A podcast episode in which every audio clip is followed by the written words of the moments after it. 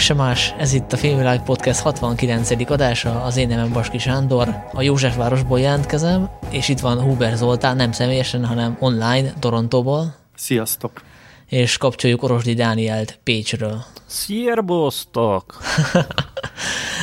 és hát ezt az adást igazából az én bűntudatom szülte, ezt meg kell valljam, mert hogy múlt kedden kellett volna előjönnünk a következő részével az évtized összegző podcast sorozatnak, és hát ez nem készült el idézőjelben technikai okok miatt, úgyhogy ha már megígértük, hogy minden második kedde lesz adás, kitettünk gyorsan egy Patreonos adást, amit még korábban vettünk fel ugye Ennio Morricone munkásságával kapcsolatban, de úgy gondoltam, hogy azért illene valami frisset is kihozni, úgyhogy most ezért teljesen nem betervezetten ugye egy héten belül két adás is van, és igazából nem kellett nagyon keresni a témát, mert hogy egy olyan film került a mozik helyett az Amazonnak a streaming szolgáltatásába, amit nagyon sokan láttak, és nagyon sokan beszélnek róla, talán még többen is, mint amennyien látták, mert hogy ugye van egy nagyon híres jelenet a végén, amikor az egyik jelentős amerikai politikust átveri borát, illetve az ő lányát alakító karakter. Szóval azt gondolom, hogy érdemes beszélni erről a filmről, aminek eléggé hosszú címe van. Nem tudom, hogy a angol vagy a magyar próbálja meg elmondani. Ja, az angolt szerintem. Aha, jó. Azt mondja, Borat subsequent movie film, Delivery of Prodigious Bribe to American Regime for Make Benefit Once Glorious Nation of Kazakhstan aminek elvileg van egy magyar címe, és nem tudjuk ez mennyire hiteles, azt az IMDb-n találtuk, hogy Borat utólagos mozifilm produkciós kenőpénz szállítása az amerikai rezsimnek a Kazaksztán egyszeri dicsőséges nemzetének hasznára. Hát én azt javaslom, hogy legyen, legyen az, hogy innentől Borat 2 néven hivatkozunk a filmre. És említsük meg, hogy ez a vagy hiteles, vagy nem hiteles magyar címverzió, ez így több szempontból is sántít, tehát az eredeti címnek a poénjait azt így elkeni, félreérti, nem jól fordítja. Kezdve azzal, hogy a mozifilm, ugye, meg a movie film, az, az, az nagyon nem klappol, tehát én, én remélem, hogy ez csak valami házilagos sztori, és nem, nem ez lesz a hivatalos cím, mert nem annyira vicces, mint lehetne. Igen, hát például a Vance, ami ugye az eredeti azt jelenti, hogy egykori, hogy egykor mhm. dicsőséges, uh-huh. az a fordításban egyszeri dicsőséges, uh-huh. ami nem ugyanaz például. Igen, igen, meg ez a produkciós és a prodigious az is ugye nem, na mindegy, szóval ezt meg lehetne oldani szellemesebben, úgyhogy, úgy, a, mint az eredeti olyan vicces legyen. Így, így nem annyira vicces. De lehet, hogy ez egy metapoint, hogy direkt szarul fordították le. Mint hogyha egy, ez, ez, mint hogyha egy borat fordítottam volna, egy magyar borat. Hát akkor kellett volna bele valami helyesírásba, vagy Cyril betű. Igen, igen. De Sose lehet tudni. De most nem akarom elspoilerezni a következő beszélgetést, mármint hogy hogy viszonyulunk a filmhez, de azt szerintem ki lehet jelenteni, hogy nem tetszett talán annyira, mint az első rész.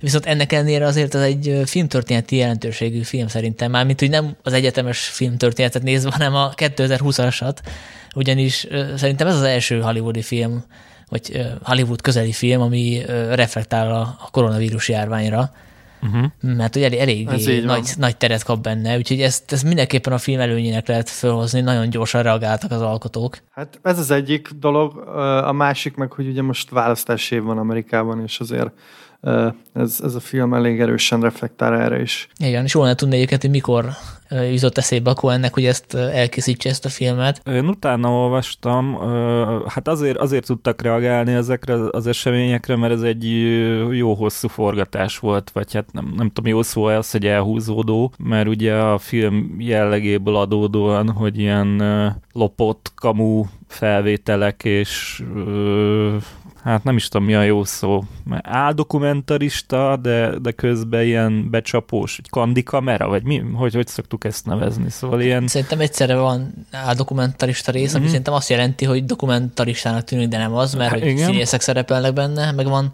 ténylegesen dokumentarista, amikor nem tudják a uh-huh. a, a szereplők, hogy ők részei egy filmnek. Igen, igen, igen. Tehát, a, hogy van egy, van egy erős játékfilmes vonala, erre szerintem majd ki kéne térnünk, hogy ez így az első résszel. Én legalábbis úgy éreztem, hogy azzal szemben sokkal erősebb, és ez, ez nem is tetszett annyira, és, és hogy a, a megjátszott, vagy, vagy kandikamerás, na mondjuk így a kandikamerás jelenetek miatt húzódott el valószínűleg nagyon a, a forgatás, és így, így bele tudták venni a, hát a Covidot is, meg az elnökválasztást is, tehát szinte napra kész. Már úgy emlékszem, hogy 19-be kezdték, és még talán most nyáron is forgattak. Ez így van, én is utána olvastam. Hát most szerintem egyszerűbb, ha úgy fogalmazunk, hogy ugye ebbe bizonyos sketchek vannak, amik ilyen kandikamerás módon vannak felvéve, tehát a, akik érintettek, azok nem tudják, hogy ők a Borat filmben vesznek részt, hanem azt gondolják, hogy ez egy vagy egy igazi interjú szituáció, vagy, vagy valamiféle dokumentumfilm forgatásban vannak benne, és ezeket egy játékfilmes keretbe fogja össze, tehát a, egy fikciós történet van, egy ilyen apa-lánya sztori, és akkor ebbe, ebbe illeszkednek bele ezek a különböző ilyen kis bitek, amiket ö, sok, sokáig forgattak. Tehát én úgy tudom, hogy például a, a lockdown konkrétan az, az azért is szerepel benne, mert hogy akkor még forgattak, és, és így, így kerülhettek bele dolgok, és azért meg is van egy picit variálva az idő a filmben, tehát vannak jelenetek, amelyek később készültek, és előbb vannak a filmben. De az a lockdownos rész egyébként, ugye, ami szerint a tehát a történet szerint ő eltölt több hetet egy ilyen rednek párosnál, az, az négy-öt nap volt egyébként. Most nyilván nem, Igen. nem, ez nem egy hitelességi deficit, tehát nem azért mondom, hogy milyen kár, hogy nem volt ott hónapokat, vagy heteket, és a, igazi method actingként ott élt volna velük, hanem ez csak négy-öt nap volt. De hát persze, ez is kemény, azért gondolj bele. Igen, igen. De, de egyébként tündéri rednekek, tehát az, azzal együtt, hogy amiket mondanak, az szabályosan hajmeresztő, így úgy, hogy én magamat gondolom normálisnak, ők meg nyilván engem gondolnak nem normálisnak, tehát itt mindig van egy ilyen vicces játék, de hát nagyon kedvesek voltak Borattal is, meg szava nem lehet. Gondolom azért is, mert ott volt a kamera, de egyébként nekem az hiányzott, ezekben a jeleneteknél a, a, a bizonyosság, hogy tudjam, hogy ez most megrendezett, vagy, vagy színészek voltak, mert úgy hogy teljesen más a jelenetnek a kontextusa. Tehát, hogyha ha ez a két fickó mondjuk színész volt, vagy ilyen amatőr színjátszó, akkor, akkor azt mondom, hogy ezek a jelentek nem olyan izgalmasak, nem olyan viccesek, mint amilyenek lehetnének, mert hogyha ezt egy forgatókönyvíró írja, akkor megírhattam volna jobban is. De hogyha a százszerekig tudom, hogy ezek valódi emberek, akik, akik tényleg azt gondolják, amit, amit mondanak, onnantól kezdve már sokkal érdekesebb. Tehát nem tudom, ezt hogy lehetne megoldani, hogy, hogy Szerintem nem fel, felirat, feliratozni, mint annak idején a szomszédok újráját, hogy, hogy kiírják, ezt a két embert itt meg itt ismertük meg, és ezek tényleg azok, akiknek látszanak, és így sokkal érdekesebb lenne. Ráadásul engem is, engem is a, a filmből kivon ez, hogy, hogy nem arra koncentrálok, amit látok, meg nem élem bele magam, hanem azon agyalok, hogy akkor ez most színész, vagy, vagy ez tényleg megtörténik, mert nagyon nem mindegy. Uh-huh. Hát szerintem itt, ez, ez szerintem is egy problémája a filmnek. Nem tudom, hogy láttátok-e a, a Who is America című sorozatát Sasha Baron amit ez előtt csinált, ott ugye minden jelenet megrendezett. Tehát már úgy értem, hogy, hogy ilyen randi kamera-szerű. És ott ugye arról tudod beazonosítani, hogy vagy, vagy ismert emberek jelennek meg, vagy, vagy maga a szituáció úgy van elhelyezve, hogy tudod, hogy most éppen elmegy egy, nem tudom, egy fegyverbolondhoz, vagy egy vagy, vagy akárkihez. Itt viszont ugye vannak celebritások, akikről nyilván tudod, hogy őket behúzták a csőbe, vannak ö, olyan jelentek, amelyeket nyilván nem tudtak megrendezni, tehát például a, a bál, azon azért látszik, hogy, hogy, hogy ott az nagyon egybe van de, de pont a rednekeknél ugye nem, nem tudod eldönteni, hogy ez most igaz vagy nem. De egyébként utána olvastam, és az az érdekes, hogy, hogy Sasha Baron Cohenék nagyon változatos módokon cserkézték be ezeket a, az embereket, tehát, és nagyon változatos reakciókat váltottak ki belőlük, amikor megtudták, hogy egy Borat filmben fognak szerepelni. Tehát nem tudom, emlékeztek-e például a, a, amikor bemegy a zsinagógába, és ott van egy holokauszt túlélő néni, aki uh, konkrétan, amikor megtudta, hogy ez az egész megjátszott, akkor annyira felháborodott, hogy, uh, hogy be, is, be is perelte az Amazont, és... Uh, Nem, a, uh, a, a rokonai pereltébe. Igen, mert hogy ő meghalt azóta. De neki ajánlják a filmet. Azt hát tegyük. ezért ajánlják neki a filmet. De neki elmondta a Cohen már igen, ott, hogy ez Igen, igen, igen, mert hogy ez egy, azért egy elég erős dolog. Az influencer meg például azzal védekezett, hogy neki nincs kapacitása elolvasni minden casting szerződést, és hogy ő nem ilyen. Tehát, hogy ilyen fura, fura nagyon ez az egész, és szerintem ezek izgalmasabbak néha, néha mint maga a film és ez viszont a film hibája. De ne, de ne haragudjatok, akkor én most ellent mondok. Tehát én nyilván, hogyha valaki részletesen elmondaná, vagy elmutogatná, vagy leírná, hogy melyik jelenet volt ilyen-olyan szempontból kandikamerás, és melyik volt teljesen meg fikciós, vagy így, hogy így mondjam, tehát kizárólag színészek előre leírt szövegével, felvett cucc, akkor lehet, hogy meglepődnék, de én, én végig úgy éreztem, hogy meg tudom különböztetni egymástól, hogy kik azok, akik színészek, és kik azok, akik, akik belekerültek a szituba, mert belevonták őket. A bájelenet például szerinted milyen volt? Hát a bájelenetről utólag olvastam, hogy az, az ilyen, az egy kicsit a kettő között van, mert hogy azok, az, azok a reakciók azok hitelesek, de, de a, a szituáció az nem teljesen az, mint ami a filmben volt. Tehát ott az, az, a, az a torzítás, hogy a valóságban nem, mm, e, nem ezzel a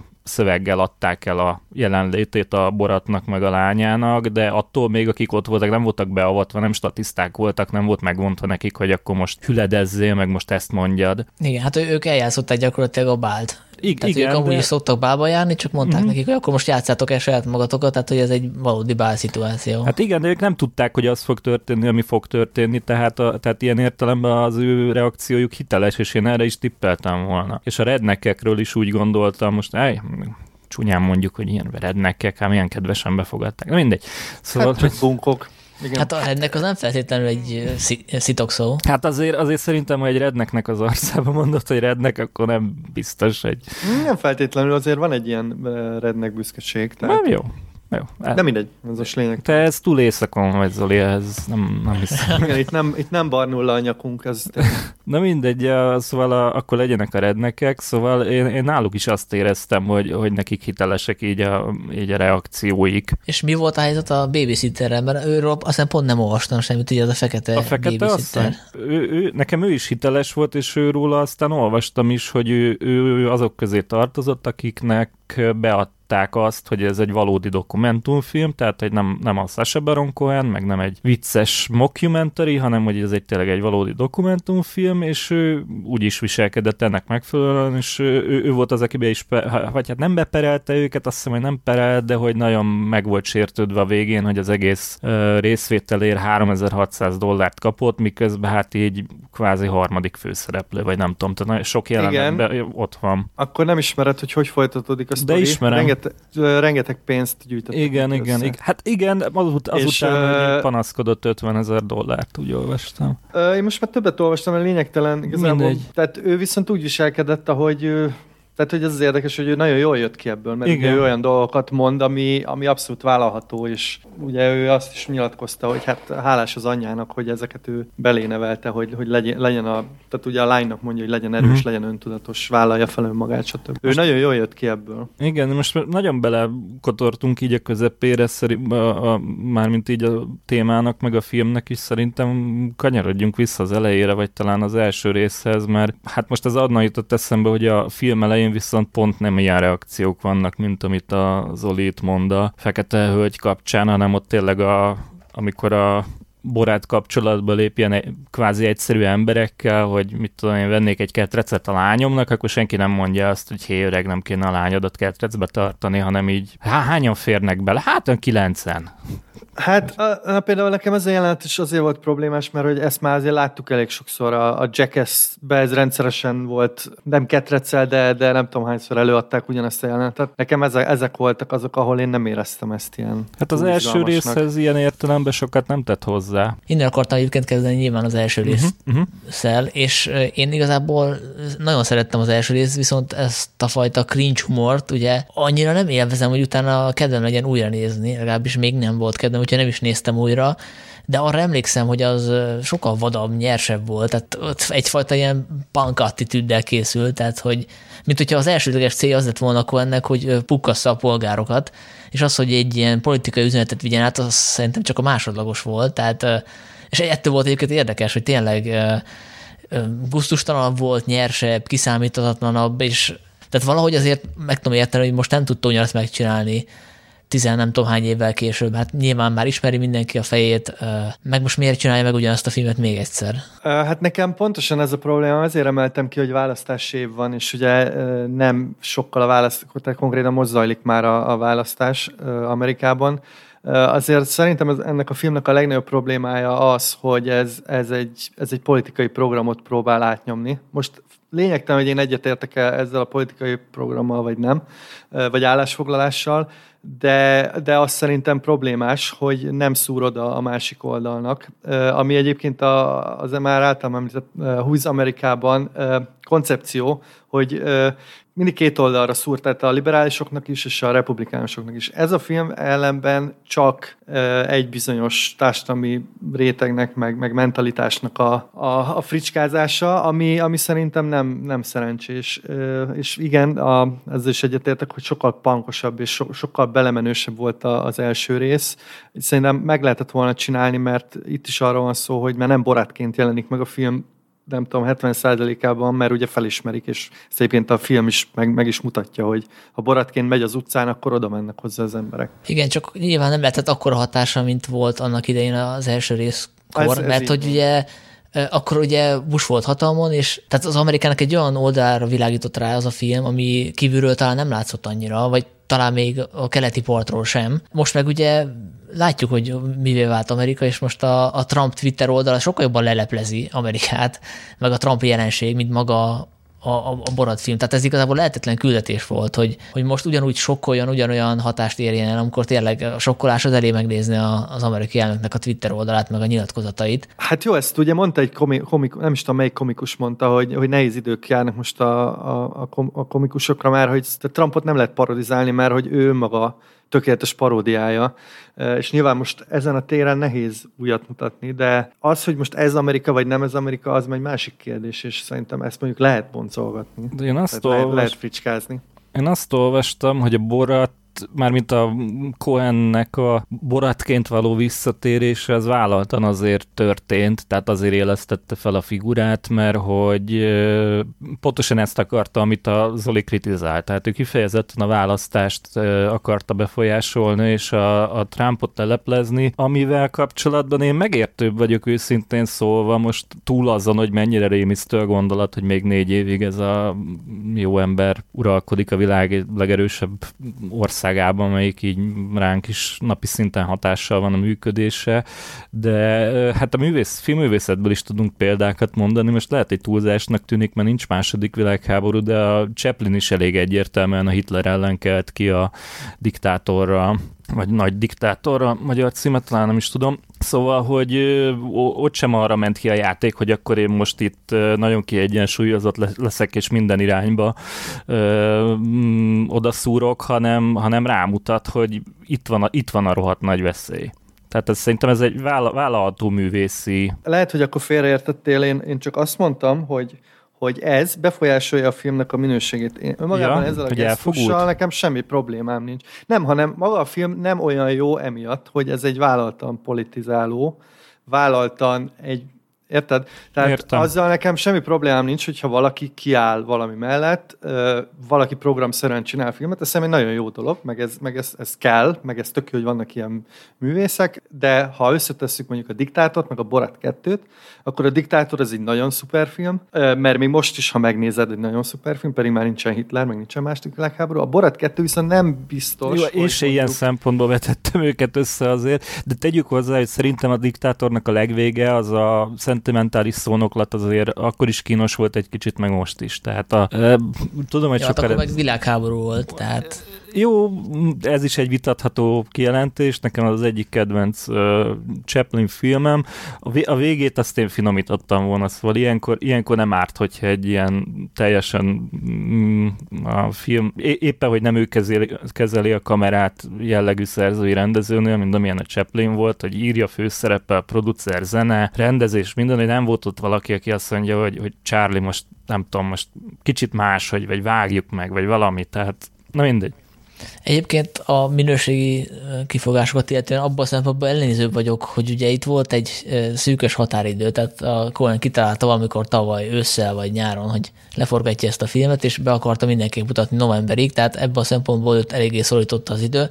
Ugye az első Borat filmnél nem volt egy ilyen egy ilyen szűkös határidő. Tehát ha nem sikerült egy jelenet jól, akkor azt leforgatták még egyszer, és az, az volt idő kimunkálni, nem, nem sürgette semmi a bemutatót. Itt meg ugye össze kellett ezt gyorsan dobni, és ugye jött egy koronavírus járvány, tehát hogyha arról beszélünk, hogy miért húzódott el a forgatás, ugye az is belejátszik, hogy, hogy az is kétséges volt egy ideig, hogy készülhetnek-e a nyáron filmek forgatnak-e Hollywoodban, tehát ez abszolút egy ilyen, egy ilyen adhok film, és uh-huh. ezt föl is vállalja. Ezzel, ezzel én egyetértek, csak most, hogyha én nézek egy filmet engem, azért ez nem feltétlenül, érted, most én nem akar, most azért mentegessem a filmet, mert hogy ezt így időre akarták bemutatni, szóval uh, ezen a filmen érződik, hogy ez, ez egy kicsit össze tehát tényleg össze lett gyorsan rántva. Összecsapott? És, nem, nem azt mondom, hogy összecsapott, de, de nem egységes szerintem a minősége a, a különböző részeinek. És egyébként én megnéztem 11, bocsánat, 13 írói kredit van ezen a filmen, tehát ez nyilván, nyilván azért mutatja, hogy hogy készült. Hát szerintem úgy készült, hogy volt alter, meg béter, meg céter, ugye lehet, hogy a Mike Pence szál volt az első, amerre akartak indulni, az kicsit befutcsolt, akkor, akkor találjuk ki, hogy mi legyen, ki legyen a következő célpont, aki ugye Rudy Giuliani lett. Nekem egyébként szimpatikus ez a fajta filmkészítés, hogy egy picit ilyen vakvilágba megyünk bele, és improvizálunk gyakorlatilag. Tehát ilyet ritkán látni a hollywoodi filmben, hogy improvizáció alakítja a történetet. Tehát ez az azért némiképp megmagyarázza ezeket a dramaturgiai egyenletlenségeket, hogy menet közben kellett kitalálni, hogy merre menjenek tovább. És ugye itt van egy ellentmondás is, hogy egyrészt van ez a improvizatív történetmesélés, másrészt meg nyilvánvalóan volt nekik egy ilyen évük, ugye a Borat meg a lánya kapcsolata, hogy hogy alakult, tehát valahonnan el kellett juttatni valahova, és még bele is kellett szülni a koronavírust, ugye, amiről nem tudták, hogy lesz, amikor elkezdtek forgatni. És ugye, ha ezt nézzük, akkor ezt az elég szépen megoldották, főleg a végén, amikor kiderül, hogy Boratnak miköze is volt a, a koronavírus elterjedéséhez, tehát ez egy ügyes, ügyes megoldás volt. Jó, hát az már szerintem egy olyan film, amit mindenki látott már, aki meg akart nézni. Uh-huh. Hát De ha nem, aki akkor még nem látta az, nem, hát aki még nem látta azt a befejezést, az, az eredetit, az biztos látta 30 másik filmben, mert azért ez egy a földre első bögre azért egy elég ja. erős. Igen, a, igen, igen. Ha, de ha már szóba került, hogy kik, már mint a Sanyi azt hiszem említette az írókat, ti gondolkodtatok azon, vagy felmerült bennetek, hogy ki a rendező? és hogy milyen szerepe vagy, vagy nem szerepe, ilyen nincsen. hogy, hogy a rendezőnek milyen befolyása volt erre a, a, a, a végeredményre, és ez hogy a Cohen pályájának mozifilmes alkotói szerzői pályáján ez, ez mit jelent? Hát egy első filmes rendező volt, ugye, ami szerintem jelzésértékű, mert hogy itt nem egy ilyen autor, egy művészrendező kellett, hanem valaki, aki mondjuk utólag ilyen dramaturként segít összevágni a filmet. Én legalábbis ezt tudom elképzelni, hogy abban lehetett szerepe, hogy amikor a jeleneteket fölvették három-négy kamerával, akkor utána eldöntse, hogy pontosan milyenek legyenek a plánok, meg hogy meddig tartson egy jelenet, meg hogy mi legyen a sorrend. Tehát szerintem ő inkább dramaturg lehetett, meg vágó, mint rendező. De ez csak találgatás nyilván. Hát ez, ez az egyik, meg én is ezt gondolom, amit Sanyi mondtál, de nyilván a, a fikciós részeket valakinek meg kell rendezni, tehát Hát mondom, igen, és abból elég sok van. Beállítani, és, és, és tényleg abból azért sok van, tehát itt a, a filmnek azért a, a gerince az az, az apalánya kapcsolat, és hát nem tudom, le kéne mérni stopperral, de én olyan nem tudom, én olyan harmadára satszolnám ezt a... Én azért, azért is kérdeztem, mert, mert bennem föl sem merült, hogy nem a kvázi állandó rendezője a Cohennek, a, mármint az ilyen nem színész, hanem író Cohennek ma az állandó rendezője volt ezek szerint a Larry Charles, és most már nem ő az, mert hogy, mert hogy nem ő rendezte, és én evidensnek vettem, hogy ezt a filmet is ő csinálta, és meg nem mondtam volna, hogy nem ő csinálta, de utólag, amikor gondolkodtam, akkor viszont, viszont rájöttem, hogy látsz, látszik a különbség, érződik a különbség, és valószínűleg ebben, hogy hogyan vették fel ezeket a, a kandikamerás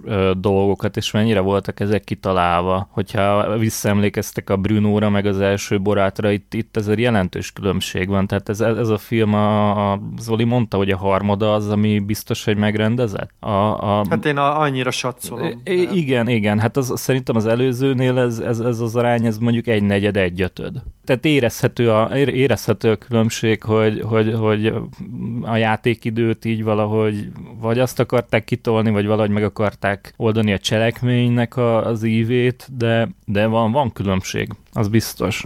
Benne lehet az, amit Sanyi, te mondtál, hogy ugye uh, nyilván improvizálniuk kellett, meg ugye a, a vírus helyzet miatt nyilván nehezebb volt ezeket leforgatni, meg, meg azért is, mert hogy már Borat karaktere ismert, de itt sokkal erősebb, igen, ez a, ez a vonal, és egyébként én meglepődve olvastam sok kritikában, ahol, ahol, a, ahol azt írják, hogy ez a kazak, meg a nem tudom minek a, a paródiája, mert mint a, a kazak nép uh-huh. népművészetnek, meg a kazak életnek, de hát itt azért tudni kell, hogy ez, a, ez, ez egy teljes tévedés, mert hogy ez a, ez ugye Romániában forgatták azokat a részeket, a beszélt nyelv az egy teljesen keverék valami, amiben én például lengyel szavakat meghallottam, meg inkább azt parodizálja, hogy mi vagyis hát ahogy nyugaton elképzelik ezt a vadkeleti romantikát. De elvileg mindenki az anyanyelvén beszélt. Én azt olvastam, hogy a, a, hát a főszereplő lány, aki a lányát játsza Boratnak, ő bolgár, ő bolgárul beszélt, a román színészek románul, a Cohen pedig azt hiszem héberül.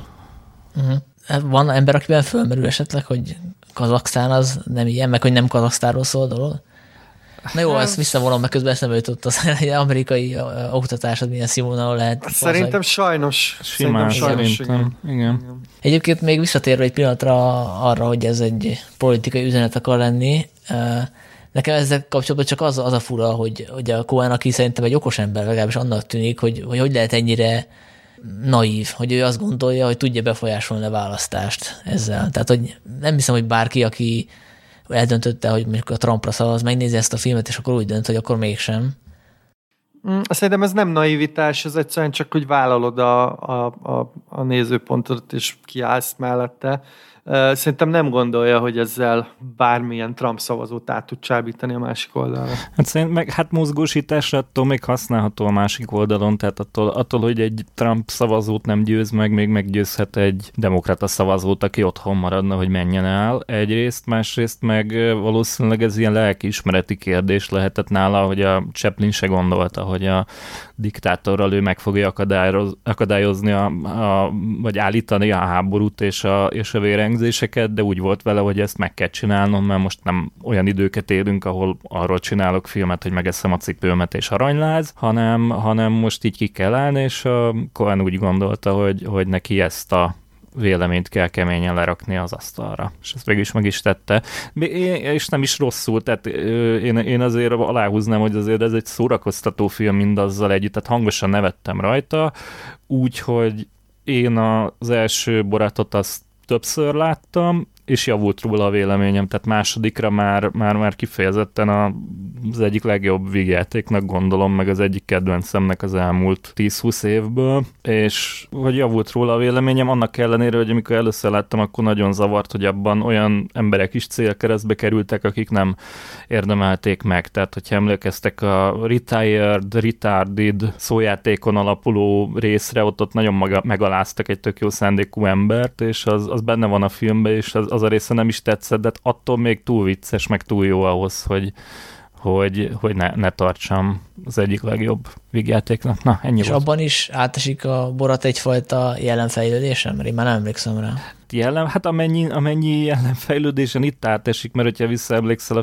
a, a második résznek a végére, akkor itt is az a különbség, hogy nem mm, Kazaksztán nem mennyasszonyokat exportál máshova, hanem vőlegényeket, és akkor oda van írva, hogy a Kevin Spacey-nek megy a csomag. Ezt nem tudom, megvan-e a film végéről ez a... Igen, igen. Hát jó, azért itt van jellemfejlődés, mert ugye a lányával végül... Hát gyakorlatilag feminista lesz Borat a végére. Így van. Hát igen, az... hát ahogy, ahogy a Borat feminista lehet, hát az első részben is ez van, hogy ott ugye összebalhézik a, a producerével, akkor a producere ott hagyja, és akkor Hát talán abban kevesebb a jelenfejlődés, tehát ott, ott úgy ér véget, hogy a Pamela Anderson akarja elrabolni, ami ugye nem sikerül, és, és visszatér a falujába. De, de van, vannak benne ilyen jelenetek, ahol ő ott lelkileg szenved és meghasonul, és nem tudom.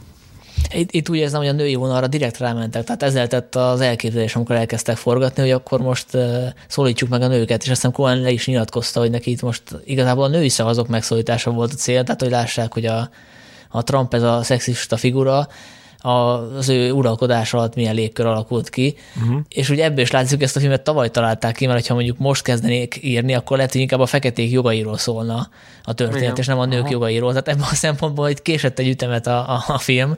Majd a Borat három. És egyébként zárójelbe jegyzem meg, hogy uh, ugye Trumpal kapcsolatban uh, sokat emlegetik, hogy az ilyen filmek, meg az ilyen kiállások pont kontraproduktívebbek, mert hogy összezárják a, a rászavazókat, uh, és Trumpra nagyon sok fehér külvárosi nő szavaz, akik azt mondják, hogy jó, hát ezt állítjátok róla, akkor, akkor, akkor én azért is. És hogy ez fura, fura. Szia Milos! Mit nyomtatnunk. Most, most nem nyomtatunk, Ticám, jó? Nem baj? Köszönsz nem a... nézte meg a boratot? Ő nem nézte meg. Köszönsz az Oli bácsinak, meg a Sanyi bácsinak? Mondd egy szia. Szia. Hello. Hello. Ők is köszönnek, csak te nem hallod, mert a fülesemben van. Ők is köszöntek neked. Na, szia! Köszi, hogy bejöttél. Köszi, hogy bejöttél. Mit bocs, mondod? bocs, mondta, hogy köszi, hogy bejöttél. Ja, meg, megismételte? igen, igen. Milos, melyik a legjobb mese?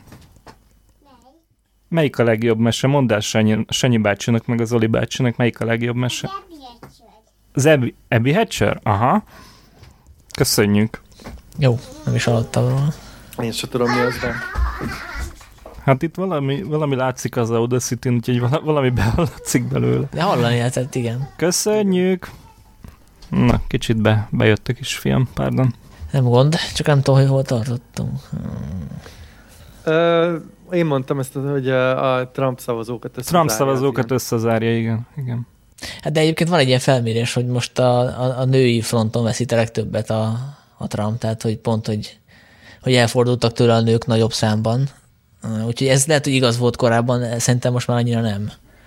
De lehet jobban összezárni a Trump szavazókat szerintetek? Tehát én, én nem vagyok annyira benne az amerikai belpolitikában, tehát nem azért mondom, mert hogy van egy ilyen tudásom, de úgy, úgy képzelem, hogy aki elkötelezte magát a Trump mellett, az, az, az már tűzzelvassal Hát ugye itt mindig a, itt ugye nagyon bonyolult a helyzet, mert a billegő államokról van szó, és a billegő államokon belül is a, a billegő rétegekről, tehát itt ez a mérlegnyelv effektusról van szó, és én, én azért félek attól, hogy Trump fog nyerni, mert hogy a, egy csomóan valószínűleg azt mondják a közvéleménykutatáson, hogy hát én soha nem szavaznék Trumpra, hát ez egy bunkó, de és amikor egyedül vagy a szavazófülkébe, akkor hát azért csak meg jó megmondja ez az ember, stb. És hogy ez effekt állítólag van. Uh-huh.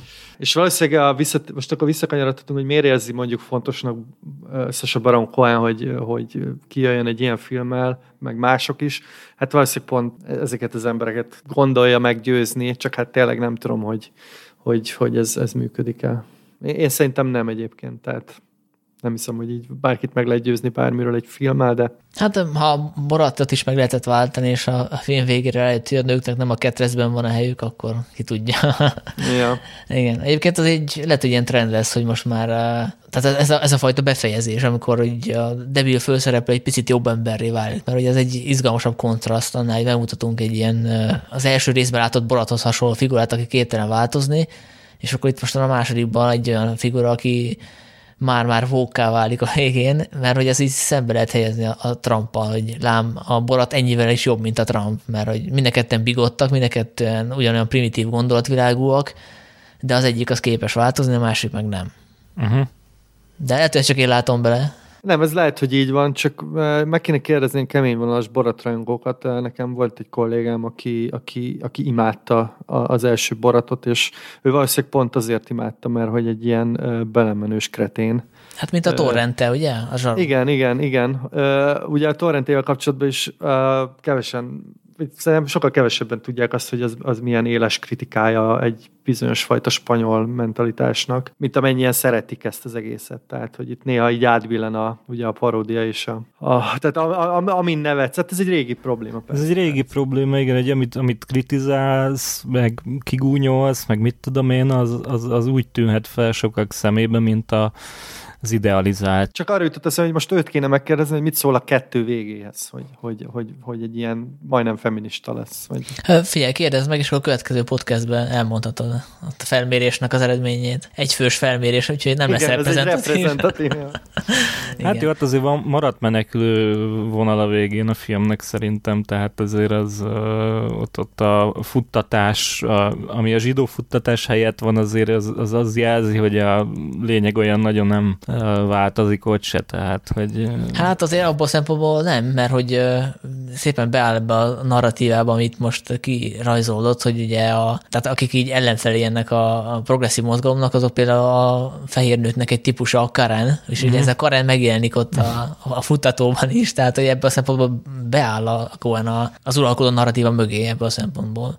Mondjuk én ebben olyan nagy problémát nem látok, mert nyilván ez is egy ilyen aktuál politikai kiszólás, mint a többi. Még azt akartam behozni, bocsánat, hogy a, az Amazon nem szokta közölni, hogy hányan látják a filmeiket, de általában most ezt több tízmillióan látták, és nyilván ezt azért hozták nyilvánosságra, mert, mert jól szerepelt a film, szóval az merült föl benne, hogy nem lehet, hogy ezt a filmet tett volna érdemes moziba küldeni mondjuk a Tenet helyett, és így sokkal többen bementek volna rá, mint mondjuk a Nolannek a, a skifiére.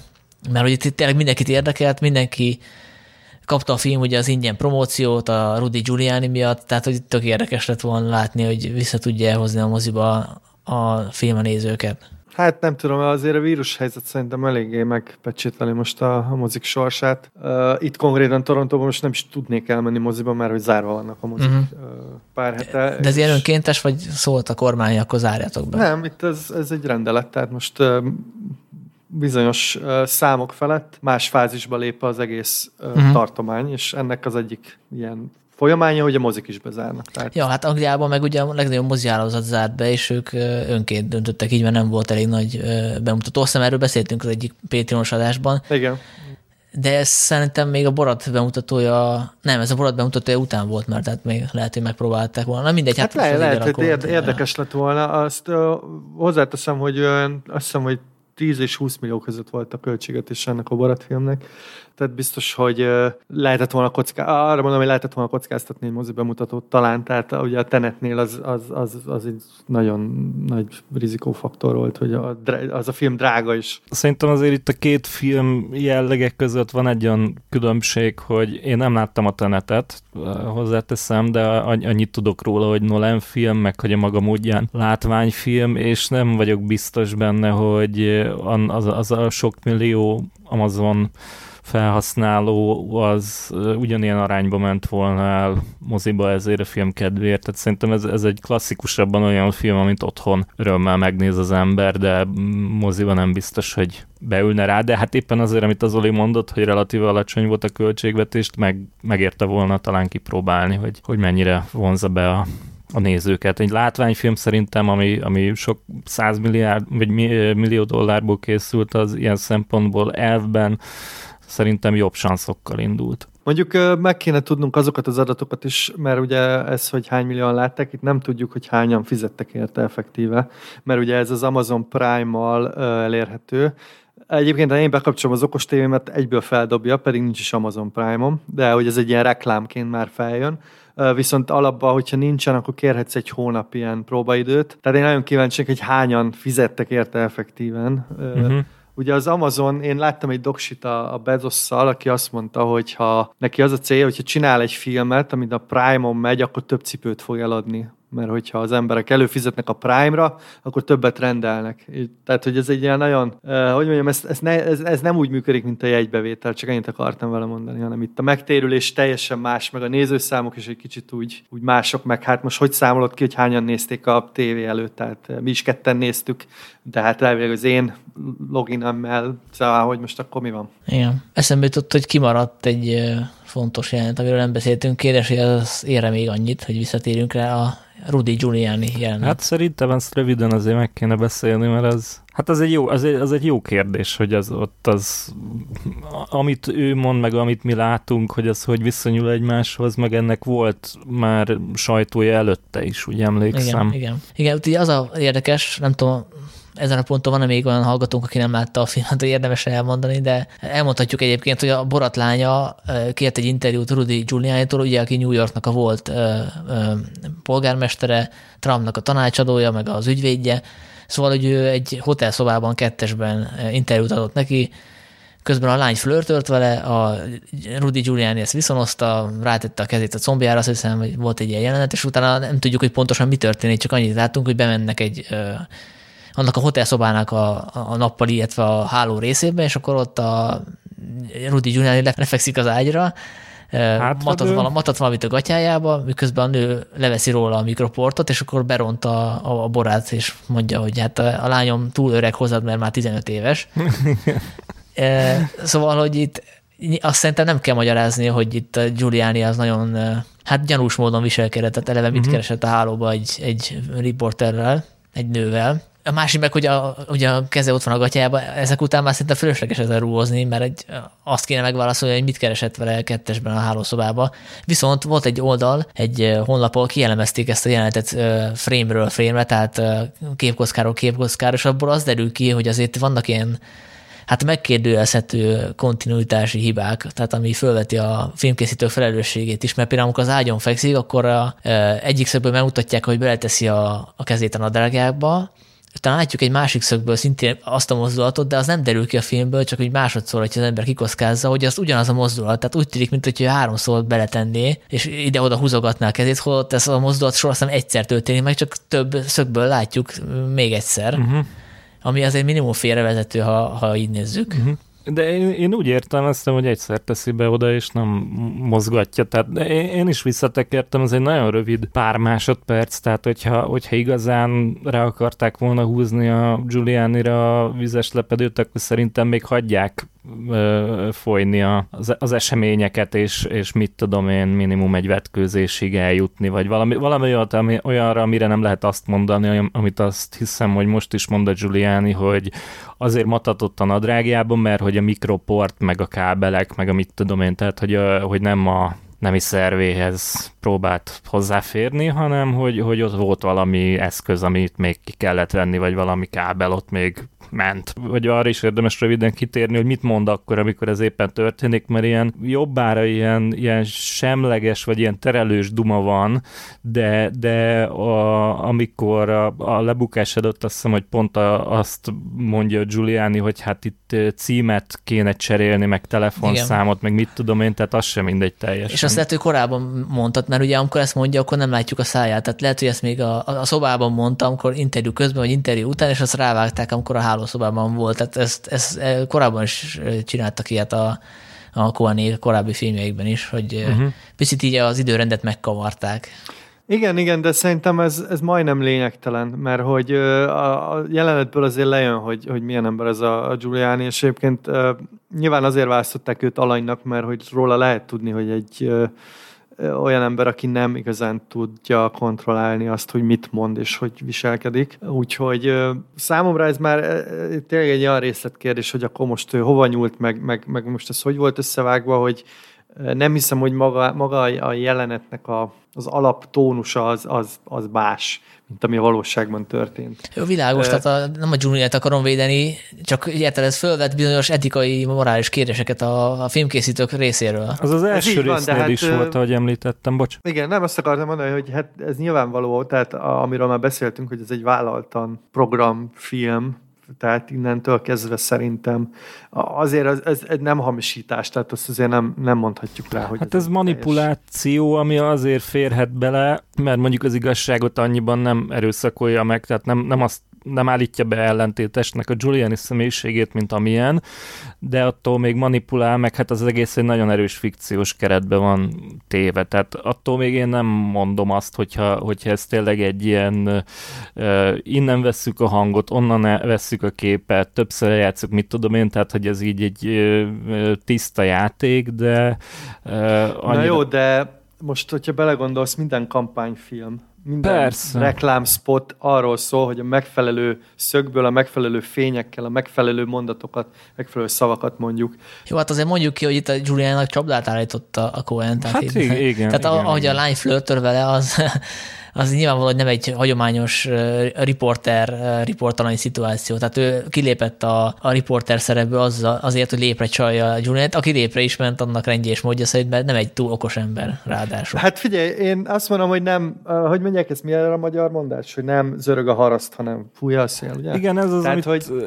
igen, tehát hogy nem, nem tettek erőszakot a valóságban az, ezekkel a manipulációkkal, amik attól még vitathatóak, mert a, mert a Giuliani az azt hozta, amit gondolta voltak, hogy hozni fog. Tehát ennyi, ilyen értelemben tényleg csapdába csalták, és hát nem, nem az az ember, aki ne csapott volna le a lepattanóra, és hogyha kínálkozik neki egy, hát nem 15 éves, mert a valóságban azt hiszem, hogy ez a lány 24 éves, de mindegy, tehát egy hozzá képest azért jelentősen fiatal, dekoratív riporternő, akkor nem, ő, ő nem az az ember, aki nem fogja meglépni azt, hogy hát jó van kislány, akkor menjünk a hálóba, és egyébként itt tudsz engem elérni, stb. stb. És szóval én elfogadom ezt a magyarázatot, de akkor remélem, hogy mondjuk fordítva történik ugyanez, mondjuk a Fox News csinálja meg ugyanezt egy, nem tudom, demokrata politikusra, azért gondolom Clinton sem lenne nagyon nehéz lépre Hát csalni, van, hogy akkor is van. ugyanilyen elnéző lesz a média, meg a, az értelmezés. Szerintem igen, és én ezt mondom, én ezt hiányoltam a boratból, hogy, hogy tök jó lett volna ezt egy tényleg egy, egy ilyen demokrata politikus is megjátszani, mert hogy ezt nyilván meg lehet játszani ugyanígy. De szerintem a Cohen ezt el fogja játszani mondjuk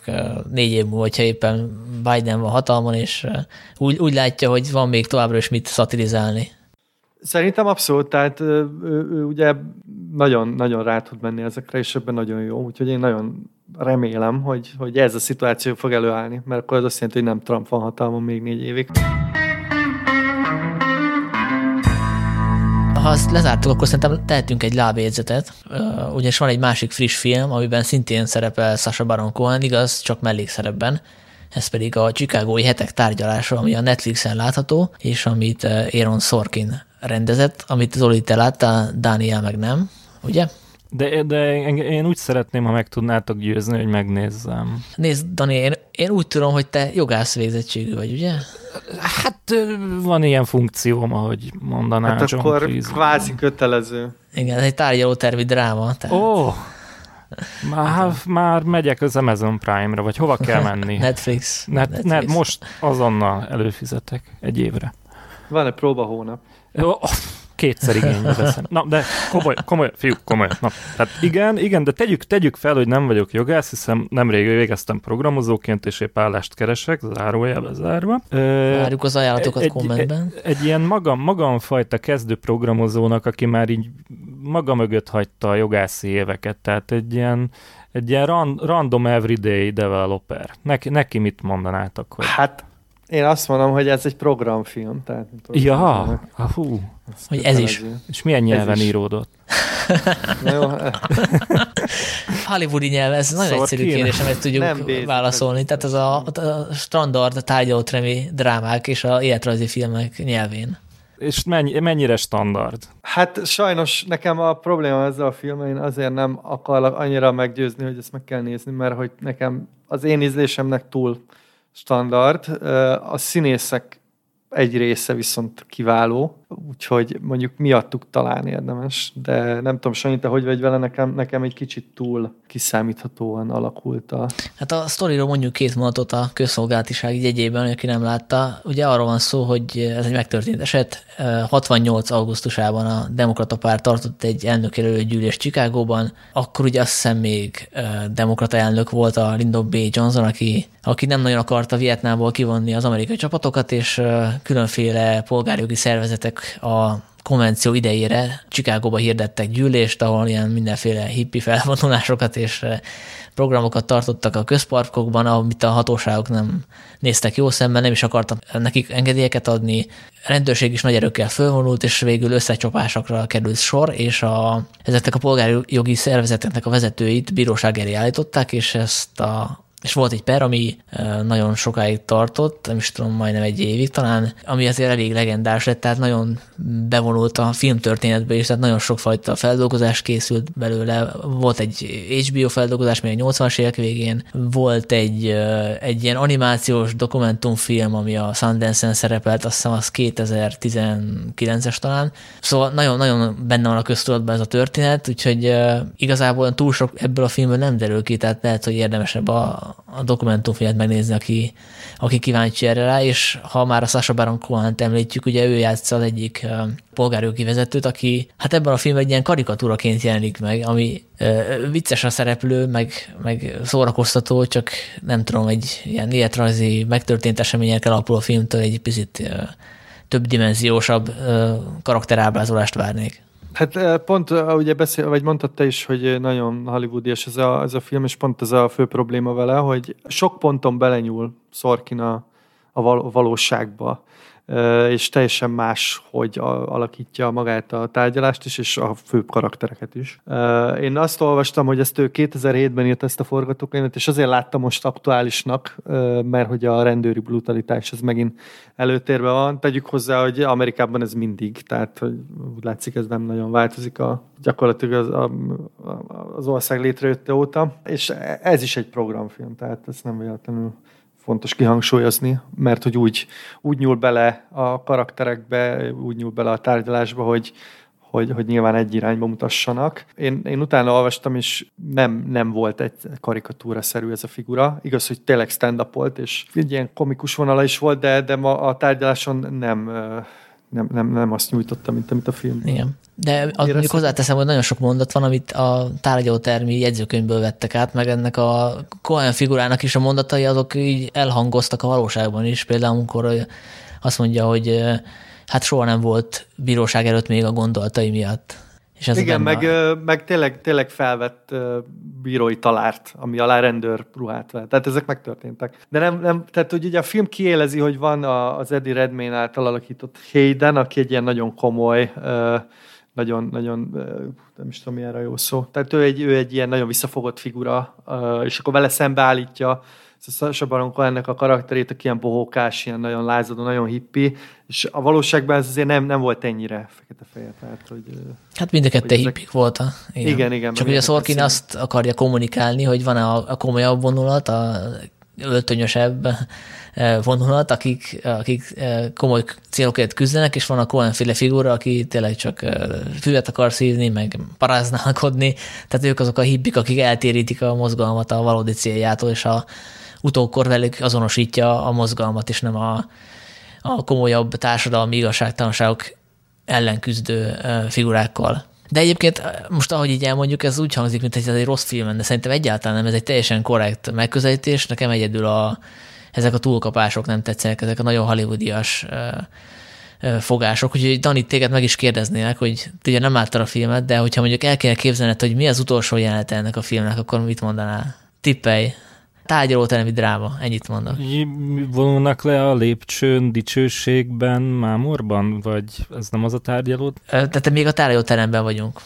high five és nem, nem tudom. Hát igen, taps, tapsol a közönség, ilyen, taps viharban tör ki. Hát ilyesmit képzeltem el, igen. Hát, ja. Hát te, te, mint jogász, hát gondolom álmodoztál arról, hogy elmondod a nagy védőbeszédedet, és akkor mm-hmm, mindenki és akkor utána törli a szemét, Aha. és felállva tapsol. Én azért hagytam ott a jogászi pályát, mert ez már sok volt ebből, nagyon mondtam. Tehát, érted, naponta háromszor megtapsolnak a igen. Ezébe a terembe, hát, hát frusztráló a siker. De én azt ajánlom, aki szereti a tárgyalóteremi drámákat, az mindenképp nézze meg, meg érde, érdekes történelmi lecke. Én például nem hallottam erről az esetről, és azóta néztem egy dokumentumfilmet, lehet, hogy megnézem az HBO-s adaptációt is, tehát nagyon elkezdett hát izgatni. A, a, a, a Nagy Labowski az egy kicsit ezen ironizál, mert a, a Nagy Labowskinak is az egyetlen, már mint a, bocsánat, nem a Nagy Labowskinak, a Tökinek, tehát a, a Dude-nak, a, a Jeff Bridges figurájának az egyetlen mérhető tevékenysége így az elmúlt évtizedekben, hogy ő volt a, hát most nem tudom fejből, a San Franciscoi kilencek egyike, és akkor mindig erre hivatkozik, és senki nem tudja, és azt hiszem, hogy mi se tudjuk, hogy ez ki volt, vagy mit csináltak. Ez mm, nincs ez meg nektek? De, de ő nem a csikágói hetekre... Ja, hogy ez a poén, hogy nem a csikágói. Igen, igen, igen, hogy, hogy, hogy ő ott, ott, ott valamit kavart, és hogy, hogy gyorsan, gyorsan le akarom csekkolni. Addig közben elmondom, hogy itt az a poén, hogy itt egy csikágói hetek a tárgyalás, tehát hogy a csikágói hetek tárgyalás a film címe, valójában nyolcan voltak, mert volt a Bobby Seals nevű fekete párdozok vezetője, és ezért sokáig Chicagói nyolcaként emlegették őket, és készült is egy ilyen film ezzel a címmel. Az animációs dokumentumfilm, amiről beszéltem, annak meg Chicago 10 a, címe, mert hogy azt nyilatkozták részvevők, hogy az ügyvédek is részt vettek ebbe a küzdelembe, tehát ők is megérdemlik, hogy őket is ide sorolják, úgyhogy szerintem egy Chicagói 10 a helyes megnevezés. Nem, nem találok rá, de, de biztos, hogy valaki majd segít nekünk, meg majd még rákeresek alaposabban, de, de van egy ilyen a Lebowski-ba ez előkerül, ez a vala, valamilyen helységi, valamilyen számos soknak volt ő a tagja, és akkor, akkor, sze, akkor szembe ment a mennel, tudod. Lehet a piszkos 12, nem? Igen, pont arra gondoltam, köszi. Pont arra gondol, ő, ő is, és én is. Meggyőztetek, fiúk, tehát ennél, ennél, ha nem utal nektek a Netflix azután valami százalékot, akkor... Meg tegyük hozzá, egy 2020 van, és most szerintem még az ilyen filmeknek is nagyon kell örülni. Mert hogy meg hát az egész, egész komoly színészek vannak ebben, tehát a, a Frank Langella nagyon jó. Igen, én, a, én, szóval én azért nem bántam hogy megnéztem ezt a filmet a, a történelmi gyors talpaló mellett, tehát én is nyilván utána olvastam, és tehát az a fontos, hogy utána olvastam az, hogy láttam egy fikcionált verzióját, de, de maguk a színészek egyébként nagyon jók. Nekem is Frank Rangel volt a, a kedvencem, a, aki szerintem zseniálisan hozza ezt a nem is tudom, ilyen, ilyen nagyon, nagyon vonalas bírót. Igen, meg ugye Mark Rylance is fontos szerepet kap, akit én nem ismertem fel nagyon sokáig. Igen, egyébként ez egy uh, Spielberg rendezte volna ezt a filmet, én úgy, úgy tudom, és uh, ugye ez, ez, ez is egy kicsit érződik talán a... Hát eleve Spielbergnek írta a filmet a Sorkin, aztán nem volt, aki megrendezze, úgyhogy kénytelen kelletlen elvállalta a rendezést. Még Halloween előtt vagyunk most, amikor felveszik ezt az adást, amikor nyilvánossá válik, akkor már túl leszünk rajta, de azért arra gondoltam, hogy gyorsan mindenki ajánljon egy, egy-egy horrorfilmet, hogyha valakinek mégiscsak kedve lenne horrorfilmet nézni, és nem tudja, hogy mit válaszol, akkor segítsünk. Ki kezdi? Zoli? Kezdjed Te vagy a legmesszebb, aki legmesszebb van, kezdje. Már mihez képest kezd, mondjuk. Ke, kezdhetem én is akár. Például Halloweenhez képest én vagyok a legközelebb. jó, jó, kezdem én akkor, jó? Én a magyar címén a Feltámasztott, eredeti címén The Resurrected című 91-es horrort ajánlom annak, aki még nem ismeri. Erről a filmről azt kell tudni, hogy Dan O'Bannon rendezte, akit ugye hát leginkább az Alien írójaként tartunk számon, de hát csinált ő speciális effektusokat a Csillagok háborújába, meg benne lett volna a Hodorovsky féle dűnébe, és még nagyon van, van egy, hát két rendezése van, ez a második, az előző rendezése az élő halottak vissza, térnek, vagy visszatérése, az is egy nagyon jó kis film, ez egy horror vígjáték, azt is ajánlom itt zárójában, de most inkább ezt ajánlom, mert ez kevésbé ismert, és még egy ismerős név, ez egy H.P. Lovecraft novellának a Charles Dexter Ward esete című meglehetősen híres műnek a, a megfilmesítése, ami, amit Magyarországon is forgalmaztak, még tévében is azt hiszem, hogy előfordult, de ilyen különösebben ismertnek nem nevezhető, viszont én nagyon merem ajánlani, hát vannak benne elég kemény jelenetek, tehát ilyen gorra, vérrel, véres, beles, egyéb ilyen szörnyes jelenetek, de vannak benne nagyon jó feszültséggel teli ö, ö, részek, és, és egy ilyen enyhe noir beütése is ö, van. Ö, nagy, nagy sztár nem játszik benne, de a Chris Sarandon, aki ugye a Susan Sarandonnak volt a férje, és a saját jogán is egy ismert és népszerű karakterszínész ő, illetve a Robert Romanos, aki a Scorsese-vel dolgozott együtt még az Aljas utcák idején, ők, ők ismertebb arcok, és ők szerepelnek benne, és, és merem ajánlani, ez egy kevéssé ismert, de szerintem nagyon jó kis horror. No, hát én is kevéssé ismertem. Mondhatom úgy is, hogy egyáltalán nem. Szerintem nézz, nézz utána, és, és lehet, hogy meg fogsz lepődni, hogy, hogy ez miért nem tudtál róla. Én sem hallottam még erről, de jól hangzik. Én akkor egy frissebb filmet ajánlok, ez a 2019-es Amigo, ami egy spanyol film, Oscar Martin rendezése, akinek az volt az első filmje, ha minden igaz. Ez az IMDb szerint egy pszichológiai thriller és fekete komédia, de igazából én a komédia részt annyira nem ismertem föl benne. Ezt inkább úgy tudnám leírni, mint a tortúra és a Mi történt Baby Jane-nelnek a, a keresztmetszete, tehát ez, a, ez az a fajta horror, ami ben a természet feletti látszólag kevésbé van jelen. Arról szól a történet, hogy van két férfi, aki, akik együtt élnek, az egyik egy mozgássérült, a másik ápolja, ők nem rokonok, hanem elvileg barátok, és a film végére kiderül, hogy miért élnek ők együtt, meg hogy mi köti össze őket. A, a lényeg az, hogy, a, hogy nem nagyon tudjuk a, a kettők viszonyát nagyon sokáig elhelyezni. Úgy tűnik, hogy a, a fickó, aki kerekes székben van, az fél ettől a másik figurától, és ez így, így ide után ez a viszony, ez, ez ilyen kölcsönösen bizalmatlanságunkon kezd alapulni, és nem tudjuk, hogy ki az, aki el akarja tenni a másikat a másikat lábbal, hogy ha egyáltalán erről van szó.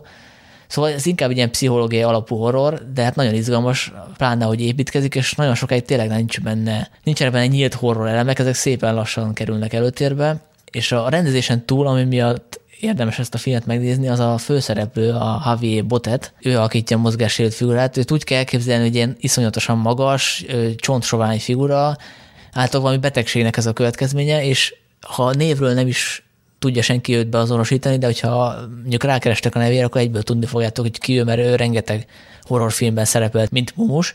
Például a Slenderman-ben, tehát ő a Slenderman, az Insidiousban, és itt színészként látjuk, tehát nem csak a testét hasznosítja, hanem, hanem tényleg nagybetűs színészetet mutat be. Úgyhogy én nagyon ajánlom ezt a filmet, aki, aki szeretne egy kevésbé ismert spanyol horrort nézni, annak ezt ajánlom.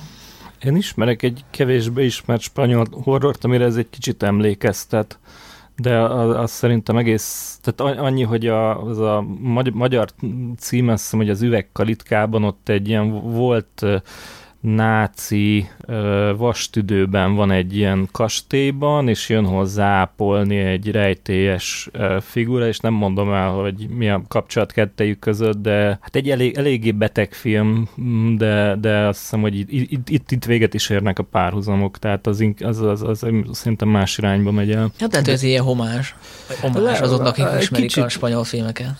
Hát, hát szerintem kell, hogy ismerje, mert, mert annyira hasonlít az alapsztori, tehát valami kapcsolat kapcsolat lehet, hogy van köztük, de az alapján, amit mondtál, ez, ez más irányba indul el ez, a, ez az Amigo, de minden, egy hasonlót tudok, azt, azt, azt, azt mondhatom. Hát engem meggyőzte Sanyi, mert az utóbbi években szerintem nagyon jók a spanyol horrorok. Van, van egy pár, és nagyon, nagyon, nagyon jól érzik szerintem a műfajt, vizuálisan is, meg, meg egyébként is, úgyhogy felírtam. Na, és te mit hoztál? Én egy kicsit, én inkább ilyen trash vonalon hoztam valamit, hogy, hogy ez ilyen Halloween estére akartok valami vicceset nézni, vagy hát kellemeset, akkor ez egy 75-ös olasz csalló, aminek az a címe, hogy uh, The Police are blundering in the dark. szóval, hogy a rendőrség a sötétben tapogatódzik. Uh, ezt egy ilyen nemrég kiadott ilyen elfeledett csallók között találtam, és nagyon-nagyon szórakoztató film. Ugye felvonultatja az összes ilyen kötelező elemet, tehát van egy kastély, ahova eh, ellátogat egy újságíró, közben a környéken hullanak a, a, a dekoratív hölgyek, és van benne természetesen cici, szökenők, eh, kéz, kés, amit akartok. És a vége az egy ilyen elképesztő fordulat, ilyen, ilyen igazi, igazi nem, nem tudod, hogy mi az Isten van nem akarok róla többet mondani, aki, aki szereti az olasz filmeket, az, az, az nagyon jól fog szórakozni. Én nagyon jól szórakoztam. Uh-huh. Meg lettem győzve. Te ezt, ezt tudtad, Zoli, hogy ez egy olasz-török koprodukció? Azt nem tudtam, hogy ez egy olasz-török koprodukció, azt tudtam, hogy a, a rendezőnek ez az egyetlen filmje. Tehát ez, ez nem, nem lett sikeres. Tehát ez nem véletlenül kapott helyet az elfeledett uh-huh.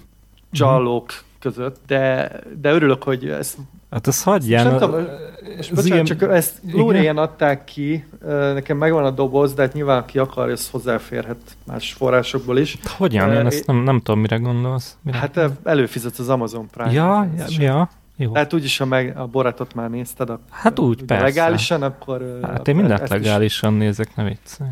Szóval nagyon köszönöm annak, aki ezt előásta, ez valami amerikai obskurus uh, Blu-ray kiadás, mert, mert hogy tényleg ez, ez nem, nem bukkan fel semmiféle listán, meg nem tudom milyen, milyen helyeken, de, de baromi szórakoztató. De én most rám rákerestem az IMDb-n, az, az IMDb-n durvább a helyzet, mint amit itt körülírtál, mert ez hagyján, hogy egy filmet rendezett Elia Colombo, Colombo, összesen egy kreditje van, és az ennek a filmnek a rendezése. Tehát se, ír, se író, se producer, se színész, se, semmi nem volt élete folyamán, csak és kizárólag ennek az egy filmnek a rendezője. Se előtte, se utána semmi. Igen, és pont emiatt nagyon frissnek hat még ez a film a mai napig is, mert hogy úgy, úgy béna, hogy nagyon szórakoztatóan béna. És olyan, olyan őrültségek vannak benne. Most tényleg nem, nem akarok róla beszélni, mert. Ellőnék egy csomó poén, de hogy, de hogy nagyon, nagyon meglepő, hogy hova, hova fut ki ez a sztori, és uh, valószínűleg azért, mert ez egy, egy, egy filmes valaki, Mm, bele, belerakta, ami bele, volt. Beletett. No, hát annak örülök, hogy egészen különféle fajta és mindenféle korszakból származó filmeket ajánlottunk. Hogy ezeket hogy lehet beszerezni nem legálisan, hanem akárhogy, az egy másik kérdés, de hajrá. Úgy, Ö, mindent lehet, csak akarni kell. Igen, igen. Meg hát azt hiszem, hogy, hogy saját célra nem fáj megosztóval letölteni, megnézni, az, az azt hiszem, hogy legális, de lehet, hogy ebbe tévedek. Nem tudom, már nem vagyok jogász egy ideje. Ti mit, mit tudtok erről? Hát én nem tudom, mert én azt hittem, hogy te jogász vagy, és most Vagyok, tehát ez így- is, is, még kicsit, mit tudom én. Hát például Hát ez, a... nem, nem, ez olyan, mint a biciklizés, nem? Tehát, Jó, hát akkor el, elmondom, hogy a, a, az általam ajánlott uh, filmet, hogyha így a, a Google-nek a videó keresőjébe beütöd a címet, akkor már, már ad releváns találatot. Jó, meg ezeket a filmeket nem hozzák be magyar forgalmazók, úgyhogy őket nem károsítjuk meg. Hát most ezt behozták, de szerintem az a videókiadó az kb. 20 éve állt a földbe, amelyik kiadhatta, de, de még az se kizárt, hogy addig leadja a tévé, szóval figyeljék a tévé ajánlót, filmvilág tévé ajánlót, mert ha most lesz a tévébe, akkor most ajánlani fogom. Na, király. Na, akkor ezt le is zárom. Köszönjük szépen a figyelmet, és ö, jövő kedden most már tényleg érkezni fog az évtized összekötő sorozatunk 2016-os része, úgyhogy addig is kitartást. Köszönjük szépen még egyszer a figyelmet, sziasztok! sziasztok! Sziasztok!